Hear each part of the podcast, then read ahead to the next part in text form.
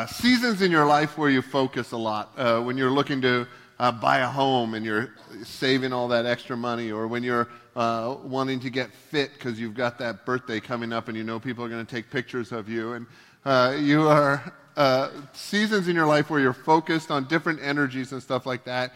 And I wanted to invite us as a church over the next eight weeks to kind of focus on, um, on growing spiritually on actually looking at our spiritual lives and taking a big leap forward uh, as far as faith goes. And, and where we're going to do that is by focusing into this uh, study. Uh, the study itself is called Proven, um, but it's based on this little book called Nothing to Prove. Uh, by someone named Jennie Allen, and she's uh, her and her husband pastor a church in Texas, I think Austin, Texas. Some of you know a lot better than me. She runs an organization called If Gathering, uh, which has been really significant for a lot of the women in our church. It's a woman's, it's a like man fest without all the men uh, event. and, um, but I actually uh, wanted to uh, just talk about, oh, let me say this. There are, I think, like three or four copies of this at the Go table outside on the Go cart. Uh, and you can grab those if you want. We didn't get that many because so many of you read on your Kindle devices and things like that and so many of you buy books but really just listen to them on Audible. Uh, so you can get this on Audible or you can get it on your Kindle device, but why read when someone can read to you, right? So um, I. let me say this too. Little disclaimer. Um, this is published by a group called. Uh, okay, if you're Baptist, this is going to get rough. Uh, this is published by a little group called Lifeway, and Lifeway is like Baptist uh, publishing house. And part of what it means to be Baptist is um, men read books by men and women read books by women. And um, that's not a criticism, that's just real. And it's not mean because Lifeway knows uh, that good Baptist men are what's theologically called complementarian, is, and they take some verses out of context. That's me criticizing an entire denomination. I apologize. Only the biggest denomination. But uh, in the material, there's a lot of stuff where it's like, I'm only talking to women. I'm only talking to women because that's the only way Lifeway will publish it, all right? So if you're so sexist, I mean Baptist, that you can't read a book. Good night. Some of my very best friends are Baptists, so and they're not sexist. They just have theology that I disagree with. Um, I've actually tried to read more books by women because so many Christian books that sell are by men. And uh, whether that's uh, the chicken or the egg as far as the problem goes, it's just something that I've been trying to grow in. Um, oh, I read this book. Well, see the way I said that? I'm halfway through it. There's my bookmark. Uh, but I read it on Audible, and that's all that matters, right? So um, I was listening to it on Audible, and, uh, and, and I do that when I do the dishes in my house. That's my res- I don't cook things, I clean things, and uh, that's good for everyone in my house. And uh, I was doing the dishes, and I'm listening to the book on, on Audible just on my headset there while I clean up. And it kept getting uh, frustrating because the things that, in, that Jennie Allen shared in this book were hitting really close to my heart. And uh, some of the stories that she tells uh, are things that I have in common with her and with her experience. And it's very um, uh, difficult stuff and touching stuff. And it kept, you know, the dishes kept getting blurry. I certainly wasn't tearing up, but the, everything in the world was getting blurry uh, as I li- listened to this book. And, and it was embarrassing then because my family's walking through having a normal day, and I'm having these moments with Jesus and a person with a southern accent, which I believe Jesus has a southern accent. I never saw the shack, but is that true? I think that might be true. Uh, but uh, it is, for me, uh, listening to the book has been a very growing experience for me. And it's not like I found a program that I want to give to the church. It's really something that's been effective in my life, and I want to share it with everyone. Does that make sense? So we are uh, going to do this whole Jennie Allen series. And it's kind of funny because churches don't do this stuff, right? We do series by men, right? And uh, we have man pastors and that kind of thing. But uh, the. um, it's funny because I'm criticizing the Baptist, but our own denomination doesn't ordain women. So you can write a letter to the superintendent. His name is Randy. Uh, I talk to him about it frequently and disagree with my own denomination, but I officially agree with them. So there you go. Uh, the uh, this series, I think, it's um, uh, really about uh, some of the emotional intelligence and emotional depth that would pay off a lot for you to grow in that area. I've lived my life um, for a long time uh, trying, like, I'm, I, I don't have what's called emotional intelligence.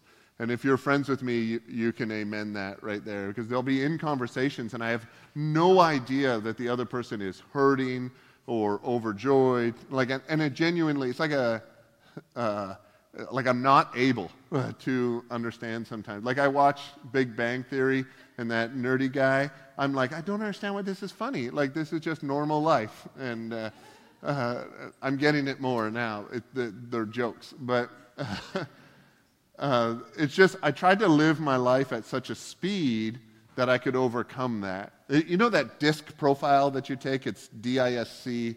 Your personality. It's a uh, dominant influencer, uh, steadiness, and conscientious. And it, you do two tests, and the one is your projected self, and the one is your real self. Well, there's a D, I, S, C, and your C is your conscientious self. And my projected conscientious is one step above zero.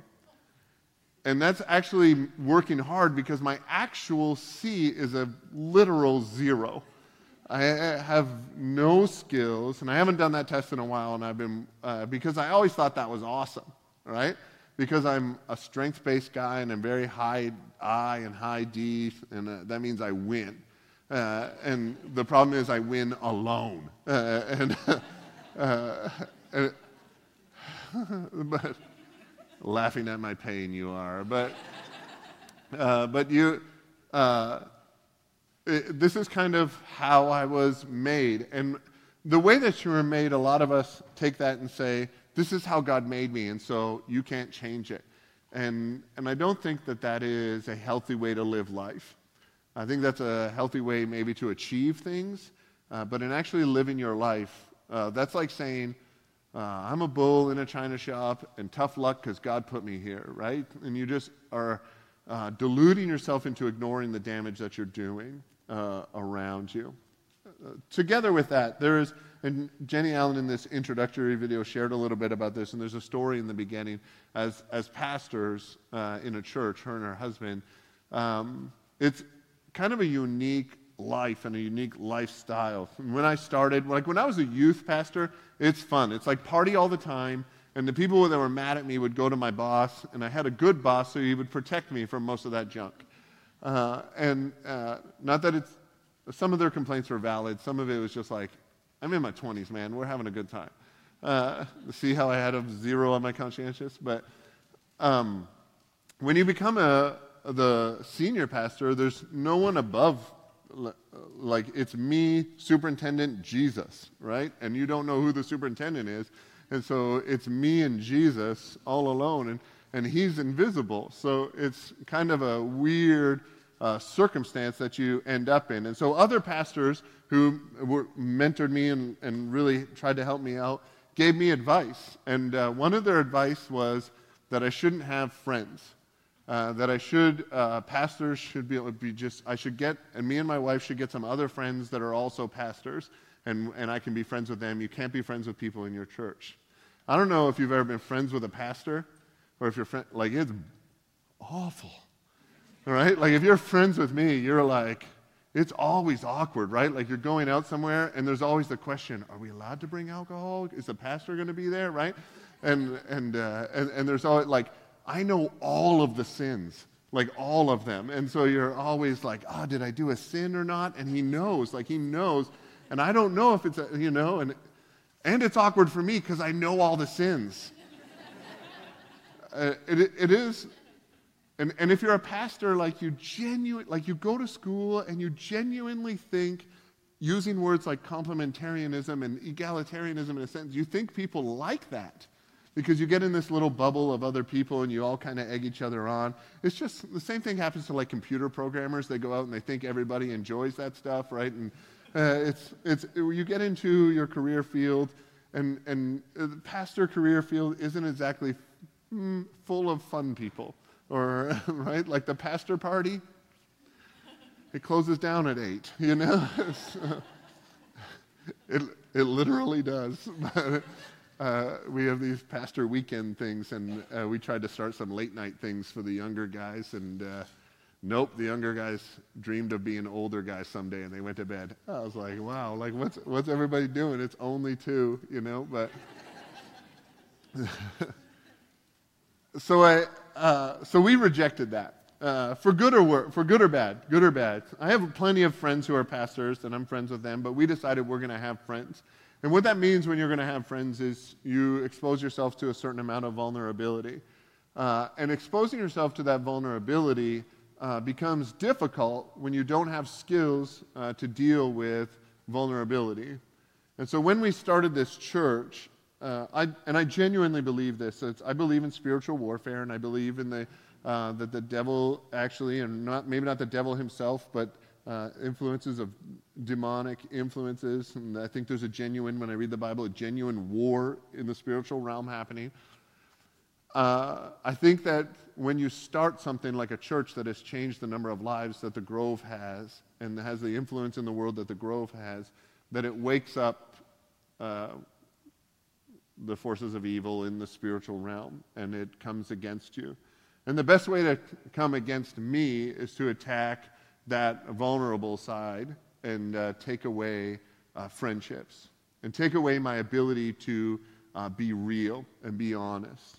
And, and it really, when we started this church and people would come to church, they would always comment and they're like, it's so weird. Your pastor is honest, right? And, and it's this weird, we, I almost wanted to advertise like church, but honest. And, and I was like, but it's kind of the, it's like this criticism that other churches aren't being honest, and, and that's not what I wanted to do because I think they're, I think they're genuinely trying their best.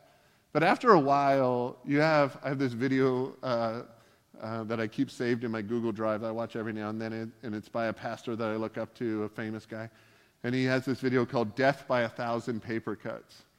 Uh, and you kind of have, and if you've ever, if you have other friends who are pastors, I promise this is happening to them uh, little, like little cuts and little jabs. And it's very rare, as much as it makes the news, it's very rare that a pastor goes down in like a ball of flames, you know? And most of the time, it's just like uh, that kind of small hits, small hits, small hits. And I got to a point uh, early on in the church uh, when uh, I had these friends who were pastors who I thought were going to grow up together and all but one, and there was kind of this big group of pastors that were my age, and all but one uh, left the ministry, just said, enough's enough, I'm out. Uh, and it's actually a remarkably high percentage of pastors who don't go, go, into ministry. And then we got Facebook, and you can connect to people on Facebook, and pastors are men who I, uh, men and women that I looked up to when I was going through Bible college, people who were ahead of me, who I thought, man, they would like people who were trained to be senior pastors, and I was like, I'd love to work for them. They're awesome. And, and now they are working as uh, insurance salesmen. And uh, nothing against insurance salesmen, uh, but uh, they're also they're working in, in other professions, and they have different stories. Like, it hurt, and I quit because I don't like pain. Uh, and it's this weird moment when you look around and you're like, Am I the only dummy here? Some of you are pretending like you never experienced that, right? Uh, but you're just you just kind of are wondering like, is there something wrong with what I'm doing? And so I think all of us have these limits. This is why I'm sharing all of this kind of backstory. We decided to keep friends, uh, and when you keep friends, um, life is actually more difficult uh, when you have because I'm not always awesome at being a friend or being a pastor. I can sometimes mess both of those things up at the same time, and, it, and it's just uh, a relational atomic bomb that is set off in the middle of that. Uh, and it's usually my fault because my C is a zero. The, uh, in that, I think we all have these limits. And what it means when you have a high DI in your personality is just that your limit is further out there. And I used to say, and I genuinely said this out of my own mouth, uh, that when I get to heaven, heaven is eternal rest, and I'll rest when I get there. I don't need to rest here. And so I actually slept a lot less than the average person, and I figured I could go through life on very low energy. Uh, I took pills that would keep me awake, uh, like these. Uh, you ever eat ginseng? It's awesome. Uh, but it probably took years off my life, but it's the ones at the end, so who needs those? Uh, that's a genuine, like I would say junk like that and be like, yeah, this is how I'm living my life, and just pushing, uh, trying to find my limit and pushing, pushing, pushing. Meanwhile, I'd be preaching to people like, you can rest in God, and God's uh, rest is here for you right now, but I wasn't living that out. And in the summer of um, 2015, uh, I, I, broke on the inside. Uh, it was the one of the weirdest experiences of my entire life. I've, I've based a lot of my identity on being the strongest. And maybe not like I can't bench the most, but I can take the most pain. I definitely can't bench the most. I've been mocked for that. But, uh, but I can take that mocking. Uh, and, and I got to a point uh, where just my brain stopped working. And, and some of you have been there, some of you haven't. This might sound ridiculous to some of you, and others you're like, yep. And you can point to when that happened. And I started having like physical symptoms because of not being able to deal with emotional stress. Uh, and this is probably TMI for some of you. I apologize. Like if you got up this morning, you were like, let's go to a random church. And then we get weirdo who's sharing about his burnout. So I understand, you know. At the end of the sermon, a lot of people have to go to the bathroom because I preach too long, so you can sneak out then. But and I will see you sneaking out. Me and Jesus. Uh, I started having like some physical symptoms, and, and I remember uh, just I didn't I, I didn't like myself. Um, I couldn't figure out uh, what was going on in my head. Uh, and I, I eventually uh, talked to my wife and told her I don't, like, I don't know what's wrong, and I don't know how to find out what's wrong, and I don't know who, I don't know what to do. And uh, so I reached out to people. Um, if you identify yourself with your strength and your toughness, uh, I went to my doctor and told him my, my insides weren't working. And I didn't mean my insides, I meant my insides. And if you've ever been in that seat and had your doctor look at you and you have to tell him, something's wrong and I don't know what, and I don't know how to fix it. It's, um, it's like, it's hard to think of how my life would get lower because I wasn't just getting help, I was the guy who didn't need help. And so I went there. He, he helped me out, actually, and didn't embarrass me. He uh, got me into this kind of community of other people who uh, had some of the same things going on in their life that I did, struggling with anxiety and depression and some of those things. Uh, I, I sent an email uh, because I'm too chicken to actually call. Uh, I sent an email to the guy who coached me uh, when we first started this church and said, Hey, I don't know what's going on and I don't know what to do. And uh, he agreed to meet with me. And then I uh, sat down with the elders of our church and shared with them. And not one person reacted the way I thought they should react. Uh, because I thought they should react by saying, I thought you were tougher than this, you pansy. Right? Because that's, that's what I was telling myself. Right? And maybe they did under their breath, but no one did out loud. And, and that was super meaningful. Uh, and I just kind of, uh, I, I reached out to the guy who coached me, and I've been meeting with him monthly for almost two years now um, because of this. And, I, and we got together uh, and it was kind of like I, I, had gone to people for advice before, and no one had given me advice that was, uh, this is judgy, good. Uh, like they had said, you need to change who you are. And, and who I, like, I'm, I want to be the guy who sticks his head up when it's dangerous, right? Like, I enjoy running towards dangerous and awkward situations because I think that's where the fun is.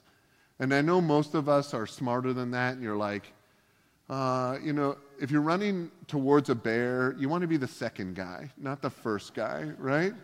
And I've literally been the first guy. This is a funny story I tell you another time. There was a bear, and I picked up a stick and chased it away. It wasn't a big bear, like, you know, but I chased it with my friends, and we were, you know, let's, let's catch the bear, or let's, uh, we didn't want it near our campsite, so we're going to beat it up. That's what you do, right? Conscience is very, very low. uh, but there is, I also grew up in Canada, so if you're like, oh, uh, the, uh, I, so I met with uh, John Strutz, who is uh, my mentor, and, and I really, um, he's in Israel right now, so he won't hear this at all, and I don't think he knows how to podcast, so he won't hear it. But uh, it is, I think he kind of saved me, and not just like saved my ministry, but like saved who I am. And he, I sat down with him and I said, I don't know what's going on. I don't know what to do. And I don't know how to lead this. And I don't know how to lead myself or lead my family. And I don't like who I am or who I'm becoming because I've taken risks and uh, all this kind of stuff. And it's, some of the things have backfired on me.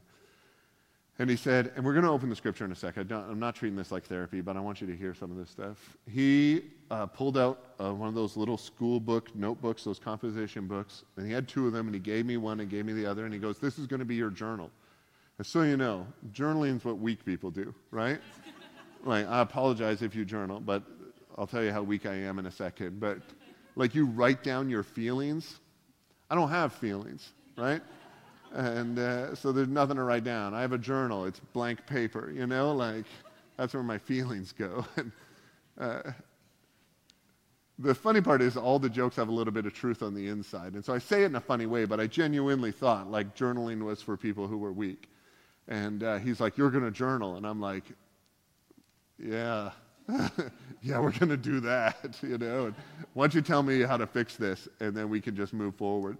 Uh, and he actually uh, had me, I set up this whole life plan. Um, I read that, I, I, found out that like emotional intelligence is like a skill. It's not just a pit of despair. And, uh, and I, I like found all these books on learning how to have feelings and understand what they are. Uh, I, and you might, for a lot of you, you're like, man, this guy is a wreck. But I genuinely had no skill in that area. Uh, there was a time in my life when um, I would do pastoral counseling, and people, I was Paul Newman, right? Is that that guy?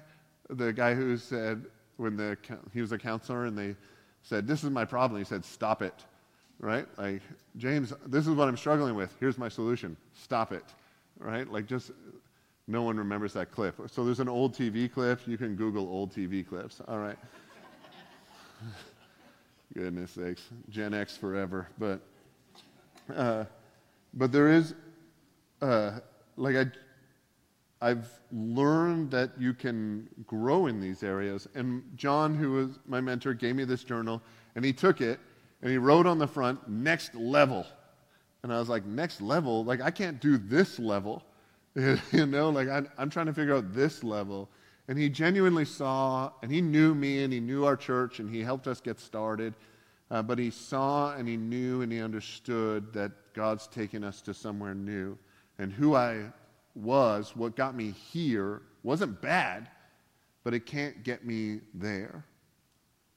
Uh, what got me here couldn't get me there, which is a, like it's this catchy saying. I have a, actually I have a book that says "What got you here can't get you there," and it's written by a Navy guy. It's fantastic, but it, it's like a catchy saying. But in there, there's this thing that says, "What got me here was who I am." And what I had to admit was who I am is insufficient for what God wants to do. And God specifically wants to do it through me. Like, and me and God had conversations about this where I was like, how about someone else? All right? Like, there are other things that I would uh, do if it meant that I would stop having these physical symptoms of stress. Uh, and, and there is a God in that moment said, This is what we're doing. I now, I'm the weakest person uh, that I know. I journal almost every day. Uh, so, those of you who don't journal, you are tougher than me now, uh, according to old James, who we've put on the cross, and he's dead now. Uh, that's theological. Like, okay, so. I'm not saying I'm Jesus. There's some of Paul's writings that refer to that. But there is an old James that we had to get rid of. Uh, and we've moved into this new James.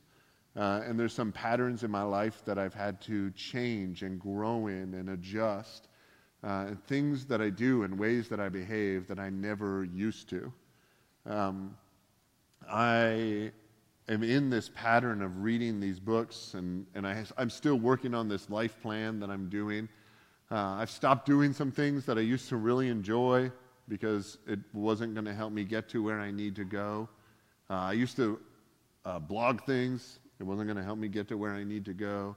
Uh, I, I, like, and then there's other things that I do now that I never used to do, and I moved into these new areas, uh, and I practice my spirituality in a way that is increasing my health. Uh, and my production is coming from that instead of coming from my skills and ability. Uh, here's what I want to read to you from the scripture. This is John chapter 7. Can we put it on the screen? Um, Jesus says this on the last and greatest day of the festival, and I'm going to tell you about that in a second. Jesus stood and said in a loud voice, Let anyone who is thirsty come to me and drink. And whoever believes in me, as scripture has said, and this is uh, referring back to Isaiah, which is an Old Testament prophet that they would have had. Whoever believes in me, as scripture has said, rivers of living water will flow from within them. The festival Jesus is speaking at is one of the major festivals where all the people of Israel came back to the city of Jerusalem, as, as many as, as who were able came back to the city of Jerusalem. And it's the festival of booths, or if you have a King James, it's the festival of tabernacles. And it literally was when they would all sleep outside in tents, either on the roof of their house because they had flat roofed dwellings or in the yard. And a whole country camped out for eight days. Maybe the best idea ever, right? Like you're just outside on your lawn and nobody has Netflix or running water right now anyway, so they're basically camping all the time. So it's not that much of a difference. Uh, but they are all outside in order to remember the time when they as a country lived in tents, when they as a country uh, were nomadic, when God freed them from Egypt but hadn't brought them into the promised land. An entire generation lived their lives or died off in that desert. An entire generation was born in that desert. And who they were was defined by this celebration. And uh, every day, at that celebration, they remembered something specific that happened. And this has been going on for a long time. It's not in the scripture, it's a, a rabbinical tradition that was added for the city of Jerusalem.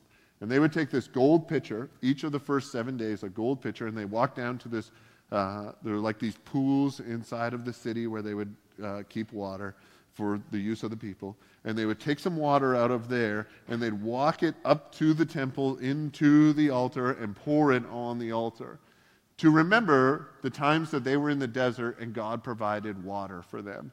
There were some specific times that that happened where um, Moses uh, had a rock and God caused water to start coming out of it. And they remembered those moments and those times that God provided for them.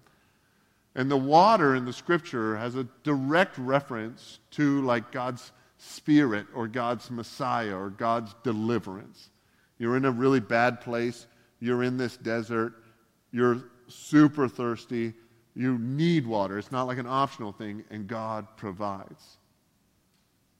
And maybe you've had that happen physically, but I would bet all of us have had times in our life when we're just thirsty and we don't know where it's going to come from, and God provides.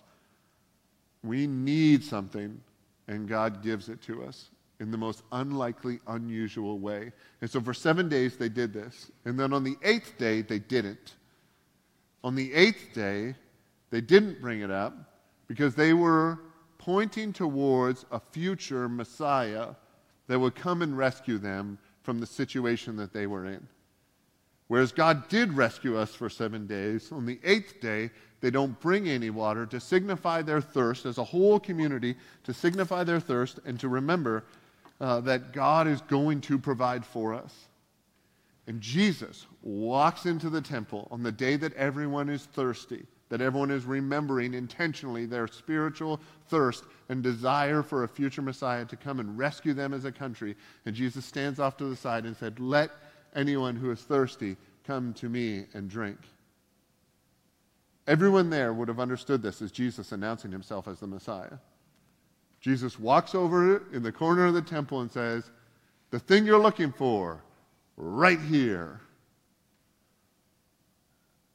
It's this, like we look at this and we don't catch all the context of what's happening, but it, the reason they say on the last and the greatest day of the festival is because this is what everyone is thinking. This is what everyone is focused on that day.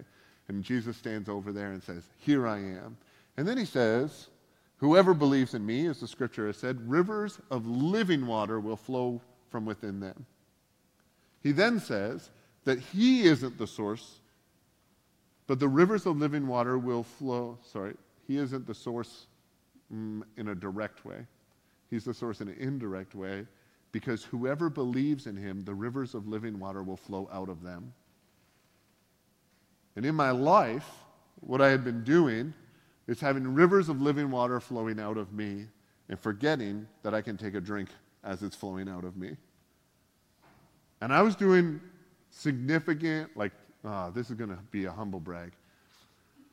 I planted a dang church, right? Like, I took a risk for Jesus. Well, I became a pastor when all pastors are horrid friends. I, I, I was doing everything I could. I had like I was river flowing out of me like a fire hydrant, you know, just like spraying Jesus all over everyone. And if you sat in the front and the sermon had a lot of peas in it, that was true that week, right? Like, I use humor to deflect my emotions too, so that's what's going on right there. But there is, uh, from within you, if you're a follower of Jesus, Jesus himself says, from within you, which is where the scripture teaches us the Spirit of God dwells, a river of living water, which is how the Bible refers to um, like the movement of the Spirit of God, a river of living water flowing out of you for uh, just for the drinking of uh, enjoyment of everyone. And what happens if you're a person who strives and pushes and is uh, like a highly demanding of yourself person, or a person who really wants to be accepted, or a person who really wants people to uh, have a certain viewpoint of you, is you spend all of your time just pouring into other people's water jugs and you never take a drink yourself. You know what the shameful part of this is? There's a guy named Jason Mitchell. He's a pastor in uh, Lancaster, Pennsylvania. He just wrote his first book. You can pick it up on Amazon. It's fantastic. Everything that Jason Mitchell does is fantastic. He was a year ahead of me in, in school, and he's easily the um, third best pastor in this country. Easily. I don't know that. He's probably the best. I'm not one or two, so you know, I'm thinking like Ricky Warren and uh, my friend with the globe, Joel Osteen. Uh, so it's like Rick, Joel, and Jason. bestseller, bestseller, one book. All right. but he said to me as we were on campus one time, and I don't know why I remember these things because I don't have a memory. And we were talking about ministry, and he was working in the big Alliance church in town, and he, and he should be because he was an amazing guy. And I was working in the little Alliance church. And we had six kids in our youth group, and he had 600 and like the entire school, uh, entire high school just migrated to his youth group. Our Alliance Church was actually called, we put on our reader board, the other Alliance Church. And I was like, what, like, how horrid are we, right? Like, the other, okay. And so we had this outreach, uh, this, we are to, kids invite your friends, and we had uh, like eight kids come, uh, which is 20% growth. And so we started advertising ourselves. So is that 20? Uh, something like that, 33% growth. And we, we started advertising ourselves as the fastest growing youth group in town, which is true, but manipulative. but he said to me, and I was telling him about this, and he was so generous in investing in me, and he said, uh, make sure you're pouring into yourself and pour out on them. Like pour into all of them and make sure you're pouring into yourself. And what happened which broke me on the inside. Or I don't know if it's in my brain or in my soul, and I don't know where that is. But what broke me was I got so good at pouring out that I forgot to pour in. And you start pouring out just from your own energy and your own effort.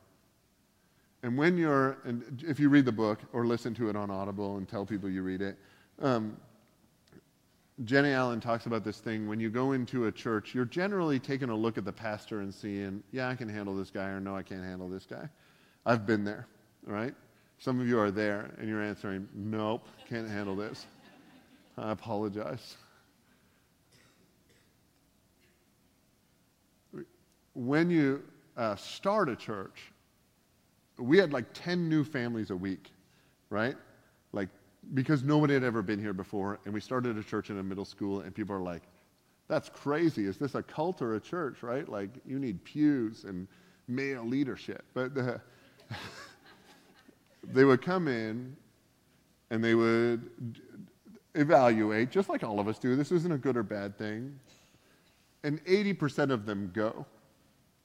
And so for 80% of them, I wasn't good enough, which isn't necessarily true. It just wasn't what God wanted, or it wasn't the best, or blah, blah, blah, blah, blah. But at some point, I believed that if I did better, like if I did better, then this would go better. Do you hear the lie in that? The problem is I didn't. And that's how you end up breaking yourself. Thankfully, the rivers of living water pour out of the inside of everyone who believes, which still included me, and rescue was easily available. And just, just like you, if you are there, and some of you, I know you're there, and it might not look the same as me, but it feels like things aren't working and I can't figure it out and I don't even know who to talk to. Here's the deal. The reason that I tear up when I read the book and, and Jennie Allen shares some of her same experiences as what I had with people coming to their fledgling church and her thinking she was doing the right thing but saying the wrong. We had people who left our church one time uh, who, because I was talking to someone and they walked up to talk to me, and I motioned to them. I don't even remember this. I motioned to them in a way that they thought was dismissive. Left. oh, cool. right? Like those kind of things kind of suck. If, and you've probably had friends like that, and you do something and they interpret it in a certain way, and you didn't mean it in that way. Blah blah blah blah blah. And, that's not. I'm not saying they're good or bad. It was broken and it sucks. But when you are moving in that direction and that happens to you and you don't have the emotional capacity to deal with that, it's going to break you. And so when you read uh, the book and I start feeling it in my core, it's because there's this identification like, oh, there's someone out there who's like me. And isn't that what you want? Like, as much as you're as tough as I am, and I know you are because you go to the Grove, right?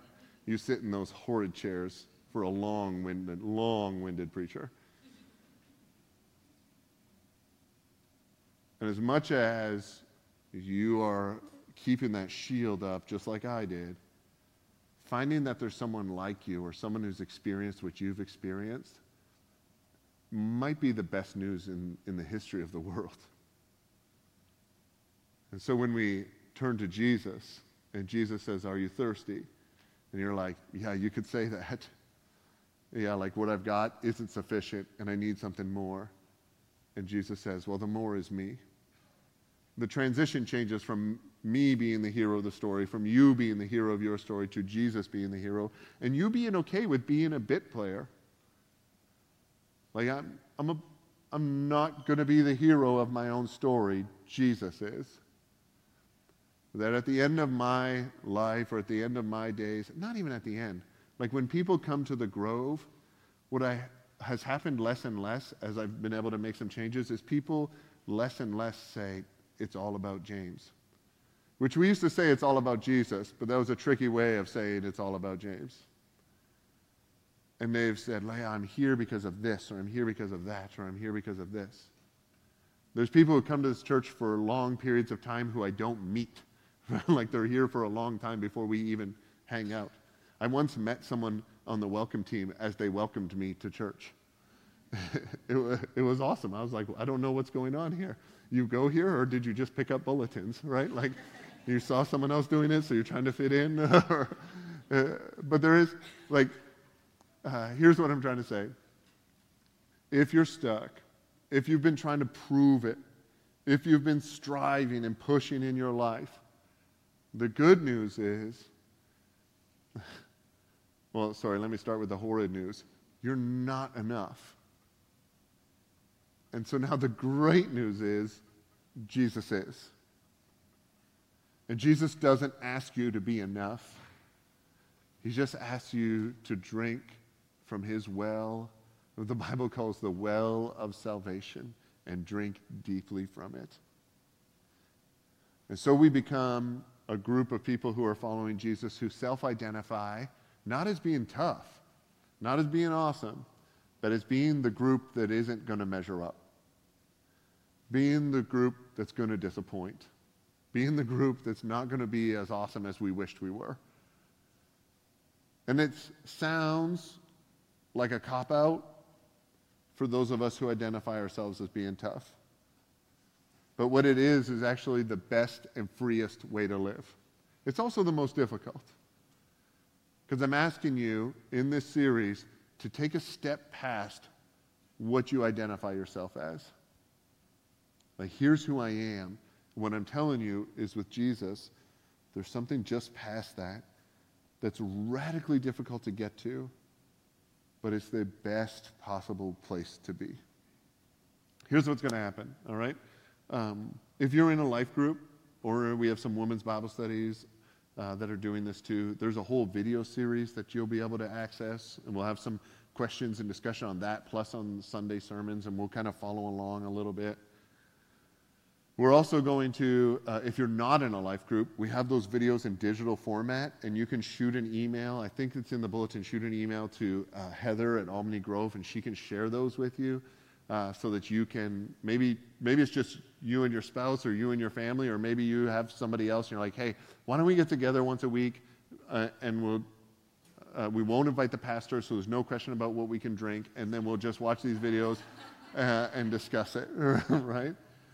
There's, you kind of be, uh, you can start your own group if you want. And we have questions that we'll produce for you and videos that you can access. And you just click on them online and watch them. Uh, plus, we want you to get the book. And we're going to start a little online, like Facebook Live book club on the Grove page. So if you're not on Facebook, you, or if you're on Facebook, sorry, you want to like the Grove, and we'll do these little lives. It's going to be me and Heather. We're going to read the book and then discuss it uh, on you can comment and stuff like that, and we'll answer questions and things. I don't know when we're going to do that, but it'll happen once or twice a week as we uh, go through this. So I really want you to, I'm, what I'm really asking you to do is take the next eight weeks from now to the end of school and not senioritis this thing, but to actually say, I'm going to grow spiritually in a way that you have never seen or never experienced before. And the way to do that, you can't coast you have to make some commitments and say, I'm going to I'm gonna read a book. I'm going to actually look at myself and I'm actually going to examine myself. And, and there's a workbook or there's questions in the book. I'm actually going to get a pen and write them down uh, and be a part of what's going on because Jesus wants to do something in your life. Jesus stands over in the corner while we're all standing here looking for some hope. And he just says, Hey, I'm, I'm, I've got lots of hope. Or when you're standing over there looking for some healing, and Jesus is like, hey, I'm the, I'm the guy who heals. And, and, you're standing over there and you're hungry and you're thirsty, and Jesus is like, multiple times I fed thousands of people uh, with no food. It's like miraculous. Like, I do these kinds of things. And you're in the room, and Jesus is in the corner, and I don't know what he's saying to you. But over these next two months, I want us to turn and walk towards Jesus and not walk back towards the same patterns that got us in trouble in the first place. Good patterns that got us to a good place. But what got you to that good place can't get you to the great place. Uh, let's pray together and then we'll worship, all right? Can we stand up and we'll pray? Uh, Jesus, our God, um, we, uh, I want to lead us in thanking you for your grace. Uh, I have mastered what it means theologically but over these last couple of years, I've learned what it is. And so, from a very deep place, many of us in this room want to thank you for your grace towards us. That you give us so much of yourself that we don't earn, we don't deserve, but you've chosen people like us to pour yourself into and allow us to drink the living water and experience who you are in whole new ways because of your grace. We worship you, God, now. We worship you, excuse me, we worship you, Jesus, because you are worthy and because you have proven yourself, which proves everything that we need to. We will never measure up because we have all fallen short, but the grace of God overcomes that. And for that we worship you. Amen. Let's sing together.